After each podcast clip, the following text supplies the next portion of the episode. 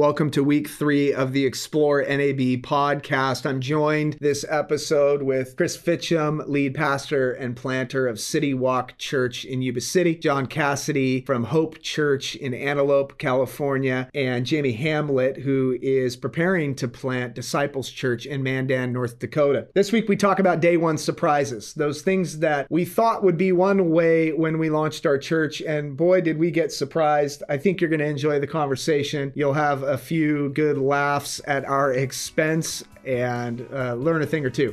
It's a good discussion. Thanks for joining us.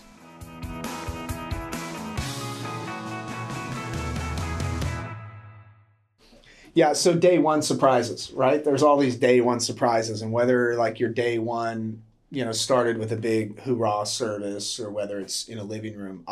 Our day one surprise, embarrassingly so, we weren't really ready to launch the church, but we wanted to do a couple test runs on Sunday morning. There were some things we were going to do on Sunday morning in our church that we hadn't ever seen done before, and we couldn't really test them unless we had a live experience. Yeah. So we said, okay, let's do some like underground test. You know what I'm saying? We'll do some gatherings.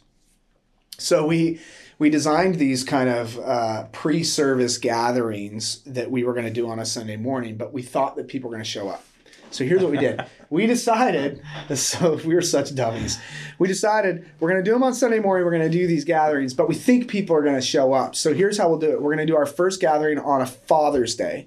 So it'll just be our key people, and we won't have hordes. We rented out this little theater that would only fit about 50 people.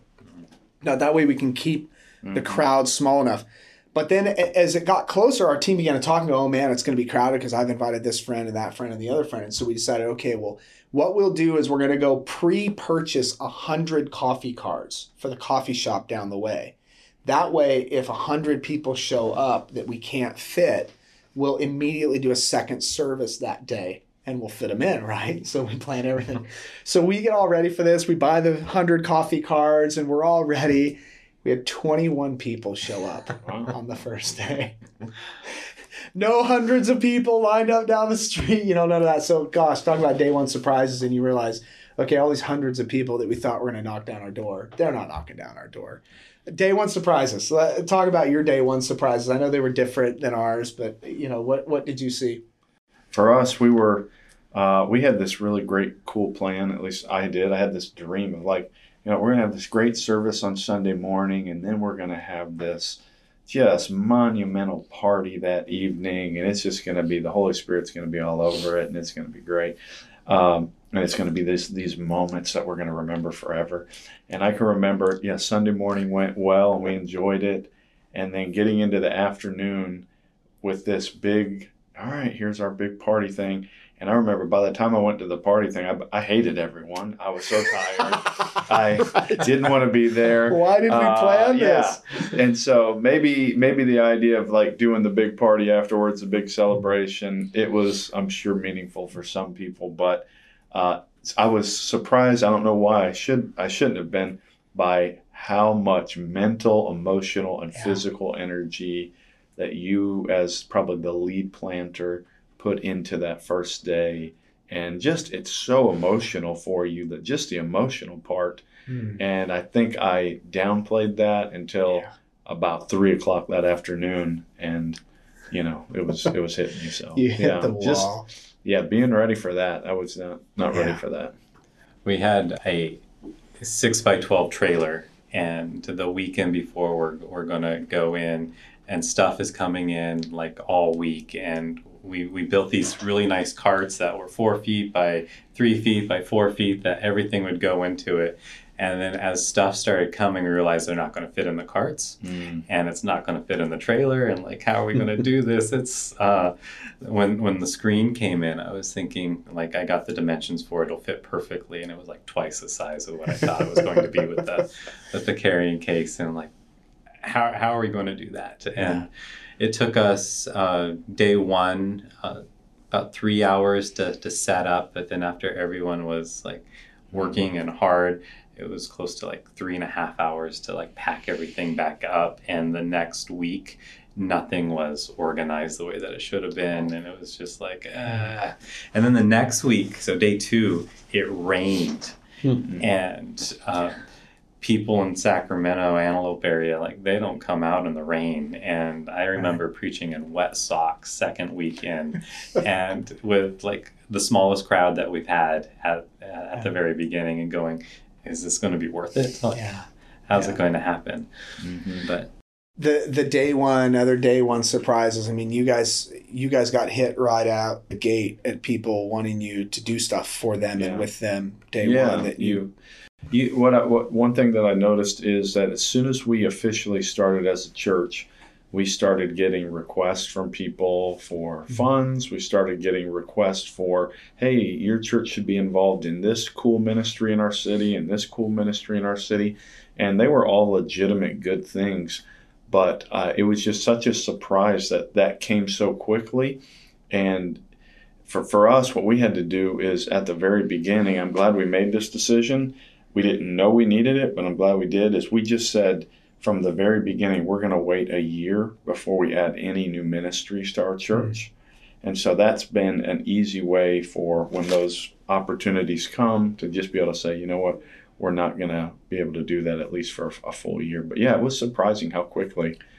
Yeah. And good opportunities, but just not the right opportunities for us right then. Yeah, and I think that gets back to, again, Chris, you guys did so well to plant a church that had a Sunday expression versus planting a Sunday and hoping you get a church. Because if you had planted a Sunday and hoped you got a church, all those requests that came in would have been affirmation of, okay, well, that's the direction we got to go. We got to add that. We got to add that. We got to add that, because then that means we're a church. But you didn't. You were planting a church. You had groups meeting already. You had gathered people. You were, and Sunday was an expression of the church you were planting, not the end game. And you guys did that well. You guys had surprises that day one too that were, wonderful, beautiful surprises. Yeah, there's one of the awesome things is when God's drawing someone to himself, like they're going to become a believer in Jesus, no matter what you say or however it works.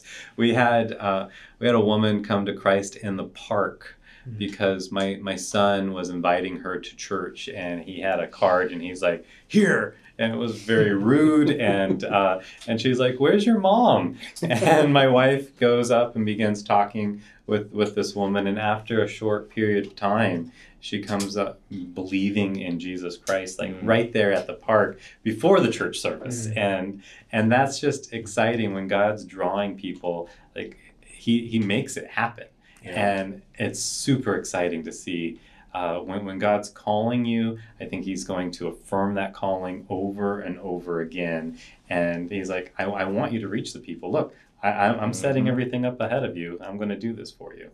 That's really neat. And just to dovetail on that a little bit, and even your story, we obviously haven't launched, but at our first meeting, my vision is finely tuned. I'm very passionate about it.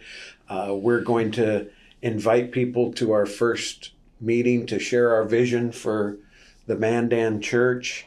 And, in my mind, there's going to be 100 people there. We've had a lot of interest cards filled out, and things are going to be wonderful. We need to order all these box lunches. And meeting day comes. And there's not 100, there's not 20, there's a few families represented.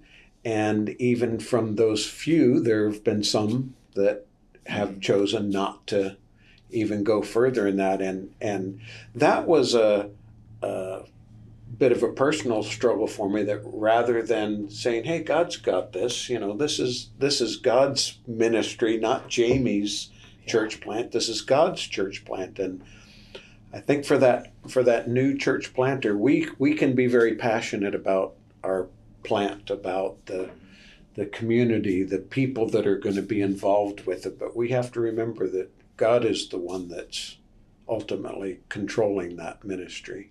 Yeah, and if our mission for our church plant is simply to grab a bunch of churched people from another church and do church the same way, only smaller, or only newer or only younger or whatever, then that's what we're up against. Mm-hmm. But if our desire is we want to reach into a community and reach those who are unreached, mm-hmm.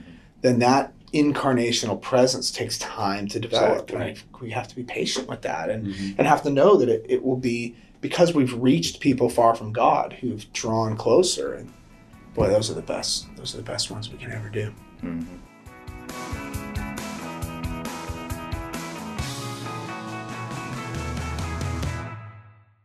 Thanks again for joining us for week 3 of the Explore NAB podcast. We hope that you have found the discussion to be fruitful and beneficial and certainly encouraging to you as you explore the NAB and our role in church planting. Join us next week as we dive into maybe my favorite of all of the 4 discussions we had with these gentlemen. We talk about sermon building in a church plant and how that is different from our time in established churches, and just some honest truth about sermon prep. We also dive into how we're caring for our souls in a really, really different context than we found ourselves prior. It's a fascinating discussion. I hope you'll join us for week 4.